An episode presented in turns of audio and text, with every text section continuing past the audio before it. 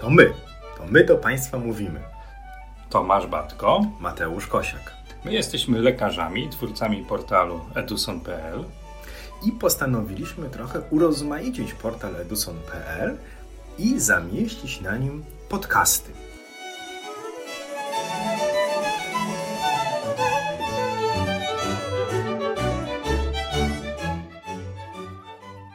Dzień dobry. Dzień dobry, to znowu my. To znowu my do Państwa mówimy. Tym razem o tym, co można znaleźć w okolicach nadobojczykowych. To jest taki region ludzkiego ciała, który elektryzuje młodych ultrasonografistów, elektryzuje też klinicystów. Jeżeli pacjent przychodzi do nas i mówi, panie doktorze, gulę mam nad obojczykiem, to zawsze jest to dla nas bardzo niepokojący objaw. Zawsze jest to bardzo niepokojący objaw, któremu należy się przyjrzeć. Więc się przyglądamy po kolei od obrazu prawidłowego. Skóra, tkanka tłuszczowa podskórna, naczynia, cień za obojczykiem, z tym nie będziemy mieli problemów. A czy sytuacja taka, w której badając okolicę nadobojczykową widzimy węzły chłonne, to jest prawidłowa czy nieprawidłowa? To jest pytanie dość skomplikowane, bo te węzły chłonne w naturalny sposób tam przecież występują. Każdy z nas kilka węzłów chłonnych w okolicy nadobojczykowej w warunkach prawidłowych ma. Więc nie jest niczym niezwykłym, że my te węzły w pewnych sytuacjach klinicznych możemy zobaczyć i nie muszą one świadczyć o chorobach nowotworowych. Mam na myśli głównie pacjentów pediatrycznych. Jeżeli mamy masywną limfadenopatię szyjną, zwłaszcza w przebiegu infekcji wirusowych, to bywa, że widzimy w okolicach nadobojczykowych po kilka prawidłowych w swoich cechach USG węzłów chłonnych prawidłowych, czyli o prawidłowym kształcie, z widoczną wnęką i z widocznym odwnękowym unaczynieniem. Jeżeli obraz tych węzłów skutkuje tym, że mamy te węzły w tej okolicy, a dodatkowo widzimy węzły w pozostałych regionach i te węzły są prawidłowe i pasuje to do kontekstu klinicznego, to nie musimy od razu siać rabanu, że na pewno jest to choroba nowotworowa. A jeżeli te węzły są nieprawidłowe, czyli nie widzimy wyraźnie widocznej wnęki, te węzły mają nie owalny, a okrągły kształt, nie widzimy prawidłowego unaczynienia albo widzimy chaotyczne unaczynienie w tym węźle chłonnym, no to zastanawiamy się, czy to, co widzimy, nie jest wierzchołkiem góry lodowej, albo w chorobach limfoproliferacyjnych, albo węzłem chłonnym przerzutowym.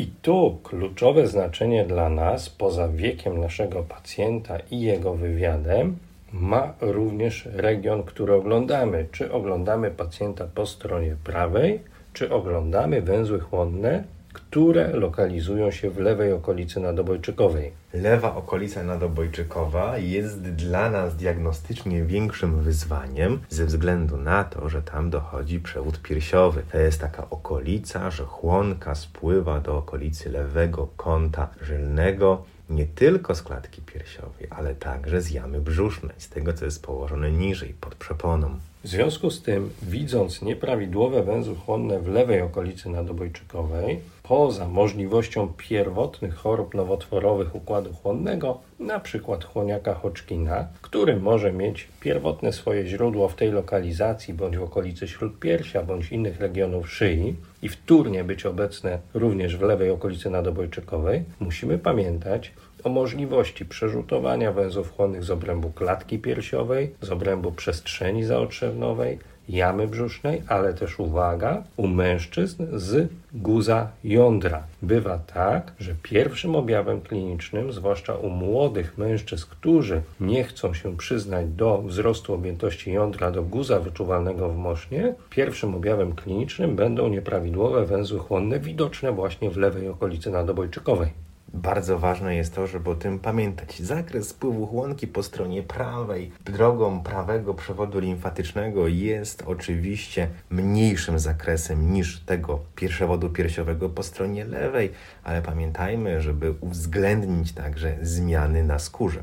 I to zmiany na skórze nie tylko w obrębie szyi, ale też w obrębie górnej części, prawej klatki piersiowej. Te zmiany na skórze, mamy na myśli na przykład czerniaka skóry, mogą przerzutować do węzłów chłonnych w tej okolicy. I to jest ważna dla nas informacja, że nie wszystkie guzy jesteśmy w stanie zobaczyć w badaniu USG.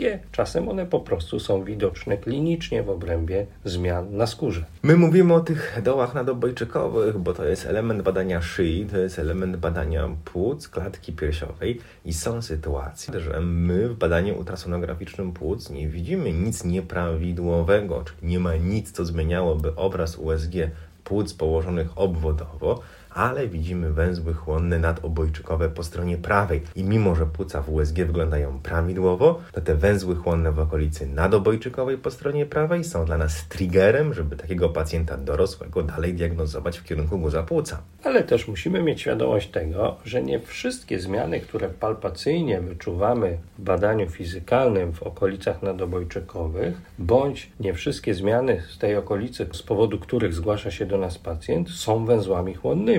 Czasem badanie USG jest niezwykle przydatne do wstępnej diagnostyki różnicowej różnych zmian wyczuwalnych w tej okolicy. Mamy na myśli na przykład twardy guzek wyczuwalny w okolicy nadobojczykowej, który w badaniu USG okaże się być dodatkowym żebrem szyjnym, dodatkową strukturą kostną, wyroślą kostną w obrębie na przykład obojczyka. Wtedy badanie USG pozwoli nam zobaczyć hiperachogeniczną linijną strukturę z wygaszeniem echa poniżej, odpowiadającą strukturą kostnym. Czasami może być to tłuszczak, zmiana normoechogeniczna, dobrze ograniczona, bez unaczynienia, podatna na ucisk głowicą, z hiperechogenicznymi pasmami równoległymi do powierzchni skóry. Czasami może być to malformacja limfatyczna.